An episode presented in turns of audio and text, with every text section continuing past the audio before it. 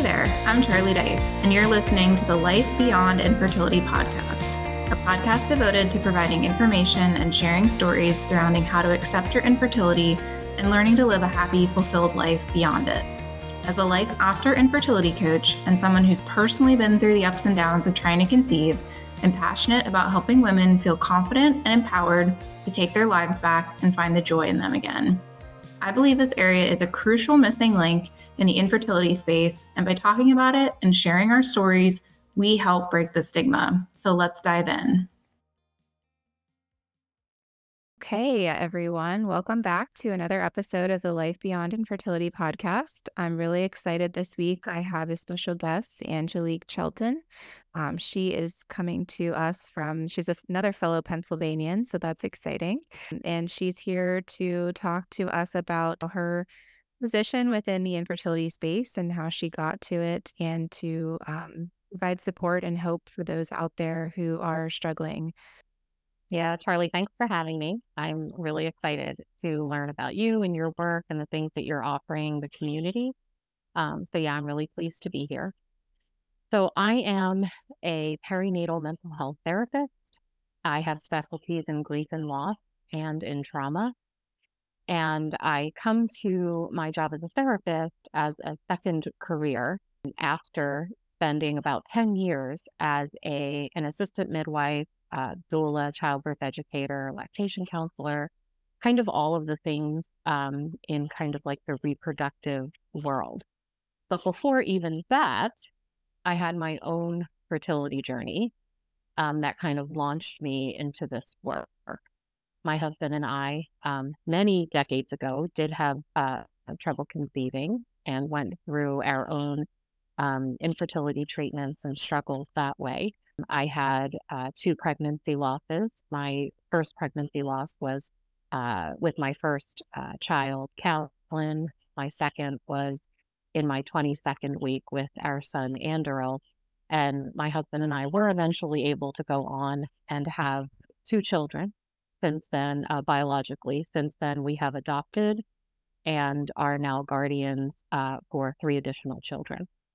Oh my gosh, that's amazing. Thank you so much for being willing to share your story. Um, you know, I'm sure it's going to resonate with a lot of listeners. And kind of what made you make the transition to what you're doing now? Like, obviously, I'm sure your infertility experience made that progress, but how did you kind of get to to being a peri mental health therapist? So, having gone through a lot of my own struggles and having experience a moderate to severe uh, postnatal depression myself. I then was really interested um, at that time in my life in parenting and learning everything that I could about fertility and childbearing experience that I was having. And that's what led me into, you know, doing the doula work and the lactation work and eventually, you know, being an assistant midwife. And I did all of that for uh, about a decade. And I realized as I was working with these families that they had struggles and needs that extended beyond just the pregnancy and the birth. I saw quite a lot of people who had additional needs. And I was really kind of drawn uh, in that birth work. It wasn't so much about the birth to me, it was about the really intense, deep intimate relationships with the families. And so as my children started getting older and I started not wanting to be on call, um, I started thinking about what kind of work could I do that would, you know, continue this passion, but would allow me to, you know, have a little bit more of a routine schedule and answer these these larger needs that I was experiencing in the community throughout my entire career up to that point, I had done a lot of work um, with uh, families experiencing bereavement. I was kind of seen um, as a, uh, as a specialist and a subject matter expert around pregnancy loss in my community. Invited to several different hospitals to speak at conferences, train nurses, do these kinds of things, and I've always resonated with that kind of work. as I was looking toward the next step, I was looking for something that would allow me to kind of pull together all these various pieces of my own experience, the work that I had been doing. And it just seemed like a really natural fit to move into, uh, you know, mental health counseling and continuing that walk with families, whether it was before they're, you know, having children and experiencing their own fertility journey through the pregnancy, through the birth, and into parenting. So that's my story of how I got here. I think it's really great that you recognize that, you know, it's not just the pregnancy or the experience of giving birth that causes mental and emotional, um, you know, situations to arise, especially for women. What's the biggest area of grief that you deal with with the patients that you see, even if it's before they conceive or they can't conceive? You know, what is kind of like the number one issue they come to you for support?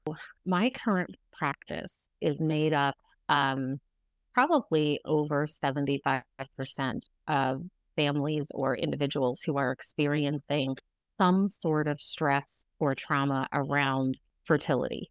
I have a large portion of my clients are uh, people who are struggling with infertility and are dealing with the grief that surrounds that. I also have a fair amount of clients who are dealing with pregnancy loss or early infant loss. Yeah, so this is a, a large part of my uh, client base. Yeah. And when folks come to you for support, is it mostly the loss of what they thought their lives were going to look like? Is that kind of the focus of their grief at the time that they seek you out? Or is it obviously with infant loss it's different but kind of what is the i know with infertility grief it's it's different than the death you know, you know because death has a very clear focus for grief whereas infertility you know there's so many multiple focuses whether it's going to the doctor's office for your annual appointment seeing a pregnancy announcement on social media um, you know, getting your period every month. There's just so many things that are hitting you at different times um, that it's very difficult to focus uh, your grief on one thing. And so it becomes very chaotic. When they come to you initially for support, you know, kind of how do you get them started? How do you get them to share where they're at um, to figure out what support they best need? When a person starts coming to me, by the time they're ready to come to therapy, they're ready to say something. They recognize already that there is something happening for them that they need support with. So I don't often find it difficult to get people talking because by the time they're coming to me, they're ready to talk. They have something to say. Where the grief for uh, people struggling with infertility, where it kind of has focused in my experience is exactly what you said about getting your period every month. It is a different kind of grief. It's a dis- it's what we call a disenfranchised grief.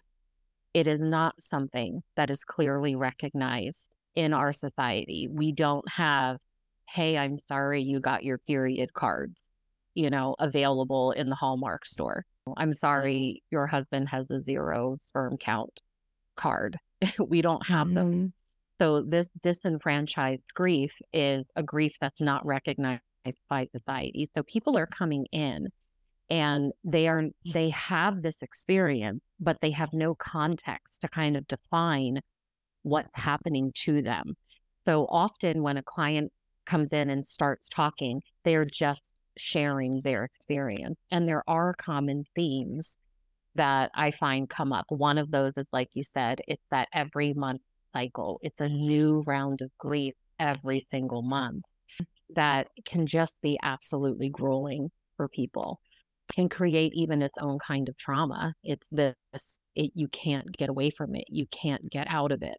You have no control over this aspect of your life. And so for people who have that real desire to become a biological parent having struggles with that um, can be really, really difficult. Just uh, um, an embodied grief, like something in your body causes the grief. Another theme that I see that comes up for my clients routinely is the idea of identity. And it does have to do with this expected life. I think that as a society, we have kind of a vision of the way that life works. You grow up, you get married, you have a baby, you uh, raise your family. I mean, we even have um, first comes love, then comes marriage, then comes so and so with the baby carriage, right? It's like in our nursery rhymes that like this is the expected life course. And so when a person's life does not follow that expected life cho- life uh, course, and not by choice, there are people who choose not to have families, and those people, you know, don't suffer grief by not having the family that they expected. They have made a choice. And a lot of times they're very happy with it. Thank you very much. But for those people who are not, there's an entire paradigm shift that needs to happen psychologically for them, where they really shift what they are expecting out of their life, what they identify as fullness and success and happiness. And those kinds of things will often need to be re examined and um, yeah, will need to be reexamined. Will need to be uh, delved into, and these are like these are existential kinds of questions, like who am I? What matters? What makes me happy? What are my genuine values that maybe are not expressed through having biological children, but can be expressed in other ways? So that's deep and hard work that I see my clients doing. Yeah. And I just talked about this with one of my clients last night in a session. And we said, you know, it's as little girls and as teenagers, you know, when we go through health education or sex education and today, you know, in, in our society, nobody gives us the tools. Nobody even talks about the fact that we may not get that baby in the baby carriage if that's what we desire. It's all about abstinence. It's all about, you know, if you get pregnant, then your life is essentially over if you're a teenager. Um, you know, and we're put on birth control or encouraged to go on birth control. You know, some of us, myself, for 20 years straight, you know, and we don't talk about what that does to our bodies and the results of that, you know, until it's too late, really. And then when it is too late, I feel, and, you know, my client and I discuss like there's no we're not equipped with the tools to handle the loss of expectation of what our lives were going to look like and what they were expected to look like. So if somebody comes in to your, you know, clientele like that, I mean, what do you what are some of those questions that you start to ask them, you know, to kind of get that after their story is out, you know, what are the questions that you start to ask them to kind of pull that information could go in the direction of of healing? Yeah, I mean, well, so we start doing a lot of values work, and there is a form of therapy called acceptance and commitment therapy that I mm-hmm. lean on deeply with people for whom it's not certain that they are ever going to achieve a pregnancy.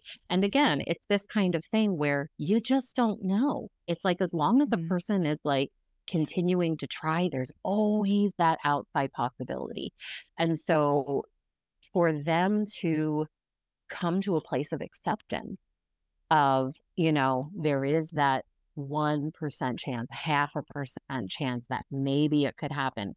Um, you know, it, it's really difficult for them to get to a point where they're ready to say, I think I'm I'm gonna be done this like striving.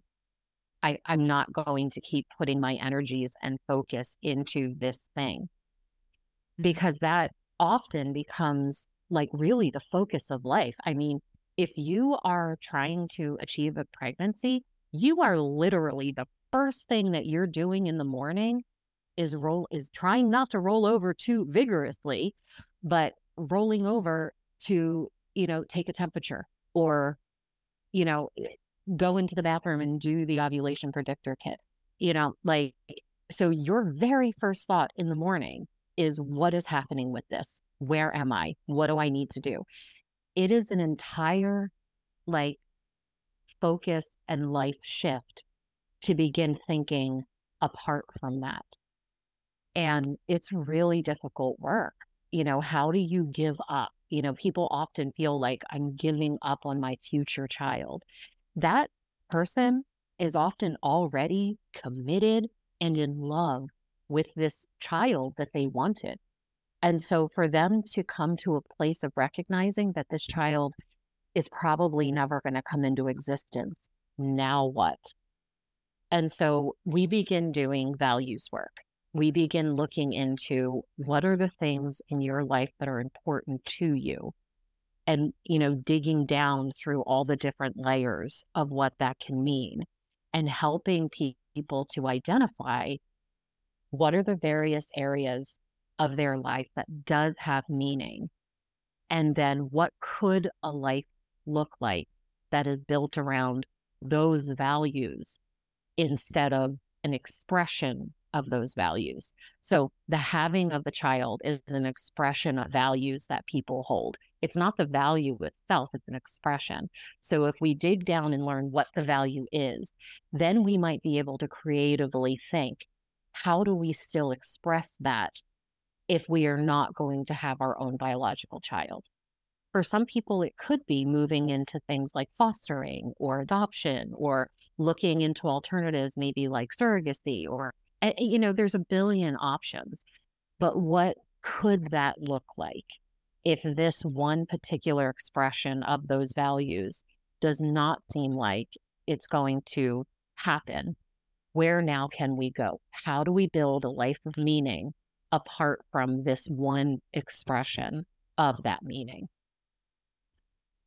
Yeah, that's really powerful. And, you know, I'm, I know just from my own experience, and I'm sure with your clients and even yourself, you know, it is very difficult to do that. It's very difficult to kind of pivot, you know, especially when we've had years and years of this certain expectation being drilled into us when you see that shift that clients make, you know, because obviously you and I are not here to tell anyone what they should do or how long they should pursue trying or you know what type of family they should have um, but when they have that shift where they're able to then say okay i i accept that's the word that we want to use you know that this is my uh, trajectory this is my purpose now these are the things that i value you know, once they make that decision then or that choice, where do they go from there typically?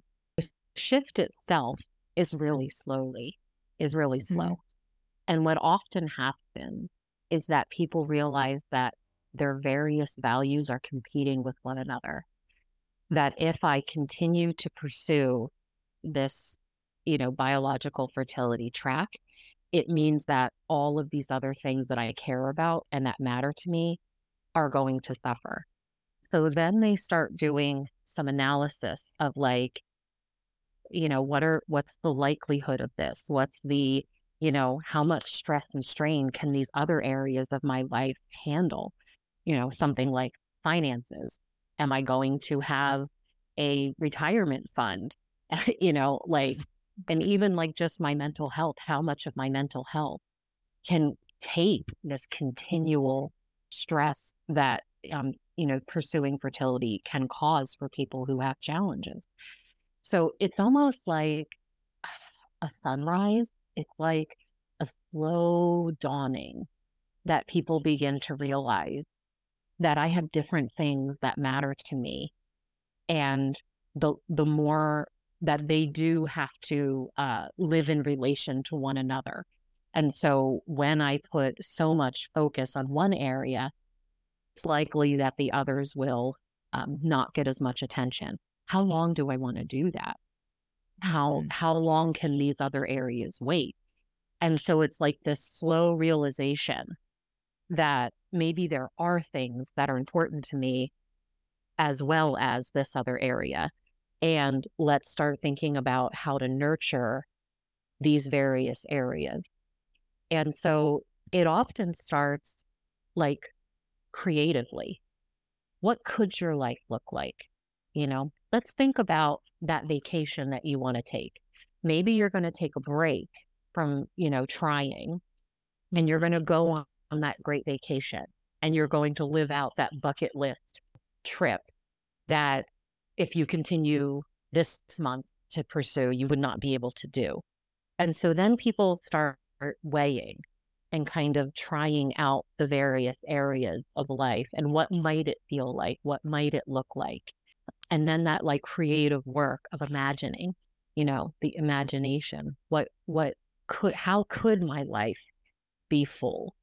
And sometimes it's really difficult because creative work in the midst of grief can be really, really difficult. And sometimes you have to just sit with the grief and allow the grief to be. But grief has this um, pattern of kind of like the tide that comes in and it recedes a little. And, you know, it recedes farther and farther the longer, you know, time goes by. So when the grief recedes, that's a great time to help people move into creative work, thinking what could life look like? Yeah. And allowing their uh, values to kind of be creative.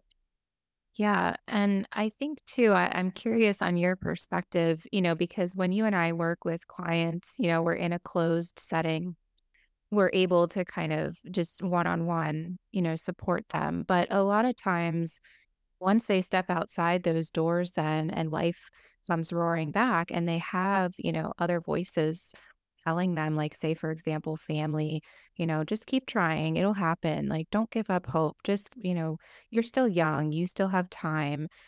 Once those pressures from society start coming back in, are there coping mechanisms or tools that you give your clients, you know, to use in those situations when they do go back out into the quote unquote real world and they have to, you know, deal with all those different uh, opinions, I guess?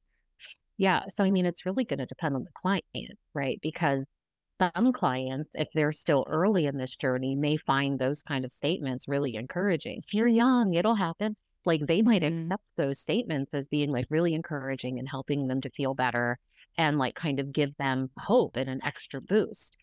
But eventually there might be a little bit of a change where the client begins feeling like, yeah, maybe it's not going to happen. And this like kind of positivity feels a little bit like pressure and feels a little bit like denying the actual experience that I'm having, which is I am uncertain. I don't know that this is ever actually going to happen. And so just like continuing with that positivity could make people feel like you are not actually seeing their their lived experience that they're having. So when the client begins to perceive this shift, that's the time when they need to develop the coping skills of how am I going to deal with this? And the first thing that I think is really important always is mindfulness. It's being aware of yourself and your own emotions because there may be some days where that feels really encouraging, that kind of positivity, it'll all be fine, it'll work out. And there may be other days where it starts to kind of grate a little bit, you know, like a pebble in your shoe. It's it's a little annoying yeah. to have that happen. And then there may be some days where it feels like hugely offensive and like really just offensive. And so the question then becomes like, what are the coping skills that a person could put in place? Uh, thinking off the top of my head, I have one called Pass the Bean Dip, which is seriously where you just briefly acknowledge and then change the subject you know, oh, hey, how how is everything going with pregnancy? Oh, you know, yeah, it's going okay. Hey, did you see that new movie that's out there? Blah blah blah, right? And so just like really, you know, having a topic or two that you can quickly change the focus. And hopefully people are a, have a little bit of social skills Well, they'll kind of follow where, you know, right. where the conversation flows. Maybe not, but sometimes. So pass the bean dip is is a good skill. I also like, you know, the elevator speech, which is when you want to give somebody a little bit of information, but you don't really want to get too deeply into it. And that's where you maybe have three or four sentences that you're willing to say on the subject.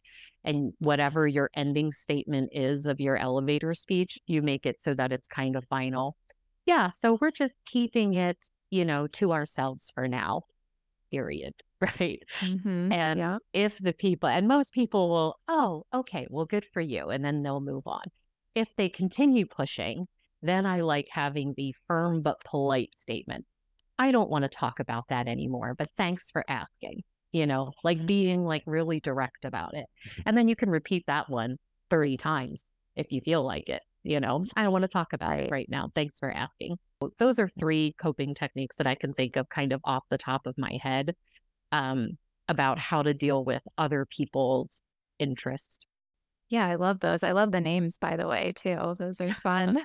yeah.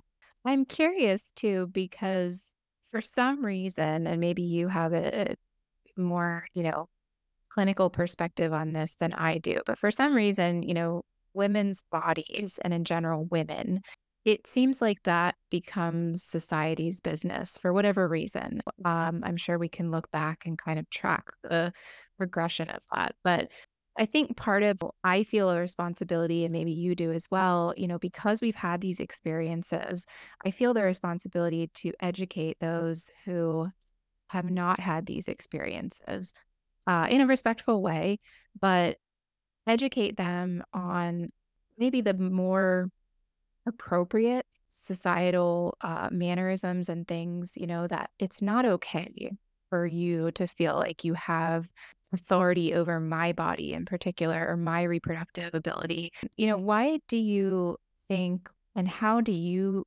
approach education for those that aren't in the infertility space that haven't gone through this to kind of normalize it not being the way that it currently is, where a woman's body seems to be the property of society. That makes mm-hmm. sense. Yeah, excellent. That is a huge question, right? Because there are so many spaces in which women's bodies, women's medical care is not handled in a way that is appropriate. Yeah, absolutely.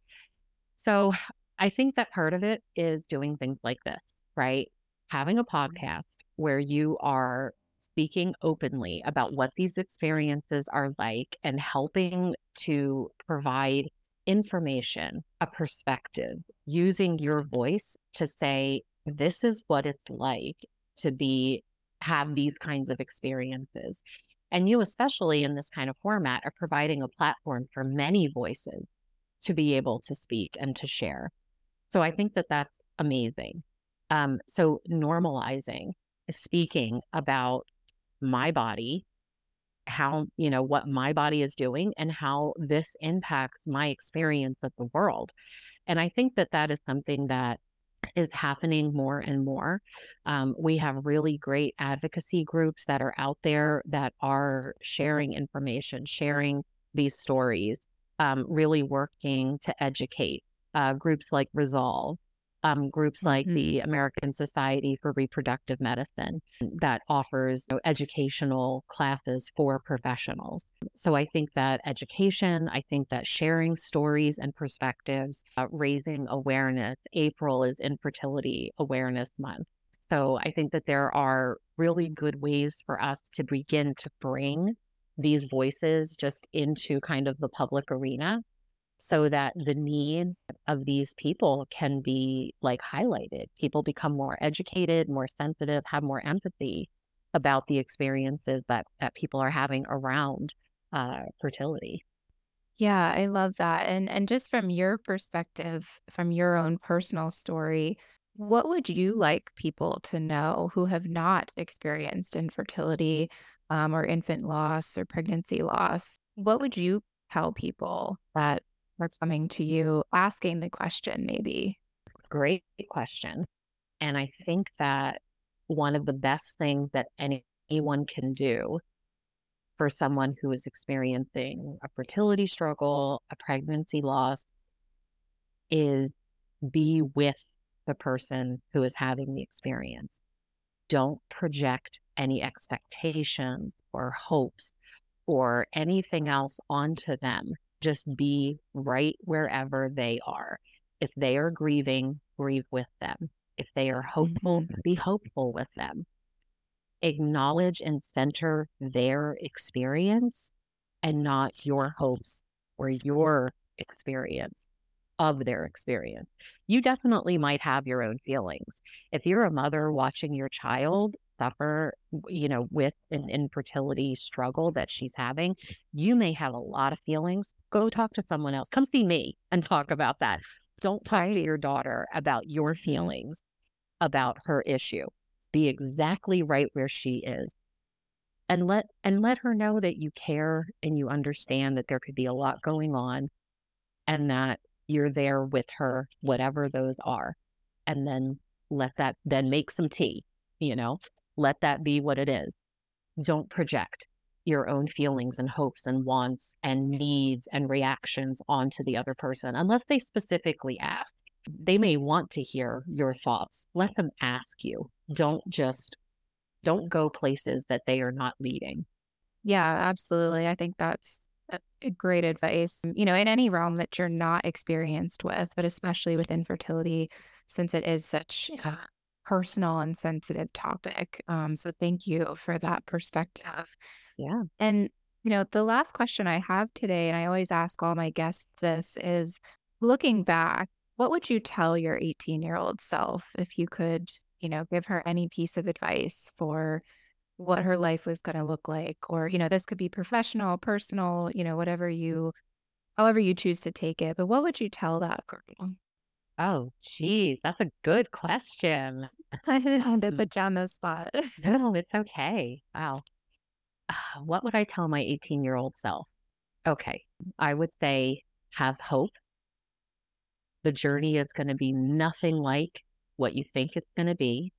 It is going to be very hard and it's going to be amazing and you will you will be so happy later on so just keep going that's a great answer thank you mm. for that yeah. I, Angelique, I just, I've enjoyed talking with you so much, and your perspective is so unique and needed, you know, because I think a lot of infertility medical professionals maybe forget about the mental and the emotional health side of things. So I really appreciate what you're doing, and it's so needed in this space. I just want to thank you for that, and thank you for coming on and and you know talking about your experience and and your work We'll put it in the show notes, but where can people connect with you? What's the best um, way to get a hold of you if they're interested in your services? Yeah, absolutely. So people can reach me at everlastingwellnesscounseling.com. Um, I'm able to provide services throughout Pennsylvania uh, through telehealth. And uh, my practice actually has quite a few uh, clinicians who specialize in perinatal mental health uh, and in, infertility. Um, we even have a virtual support group that is available called the Empty Room that is available for families who are experiencing uh, fertility struggles. So, uh, you know, welcome to check out the website and look into that as well. Yeah, happy to talk to anybody who comes through the podcast. Awesome. Well, thank you so much again. I really appreciate your time and you taking time out of your busy schedule to share with us. And please go get in touch with Angelique if you feel like you need support in this area. Thank you for listening today. Have a great day. If you like this episode, be sure to download, subscribe, and leave a review on whatever platform you're listening to this podcast. It really helps the show and helps me know the exact information my listeners want to talk about.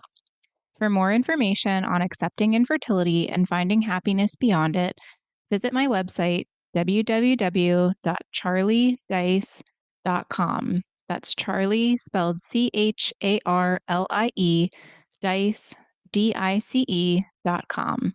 Stay tuned for next week's episode.